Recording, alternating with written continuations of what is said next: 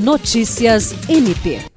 O Ministério Público do Estado do Acre irá realizar nos dias primeiro e dois de setembro um curso de capacitação com o tema Fake News, Espaço Público Digital e Processo Eleitoral, cujo objetivo é promover a formação dos participantes em relação ao impacto social das fake news e as respostas judiciais ao fenômeno da desinformação durante o processo eleitoral. O evento, destinado a membros, servidores e convidados da instituição, conta com quarenta vagas e ocorrerá no auditório do M P A C das oito às dezoito horas. O Procurador-Geral de Justiça Danilo Lovizaro afirmou que esta atividade é mais um esforço da Procuradoria-Geral de Justiça no sentido de capacitar os colegas que estão atuando na área eleitoral e que, na verdade, trata-se de uma ação dentro da campanha que recentemente foi institucionalizada, Democracia Confirma, cujo objetivo é promover a conscientização e disseminar informações sobre a segurança do processo eleitoral brasileiro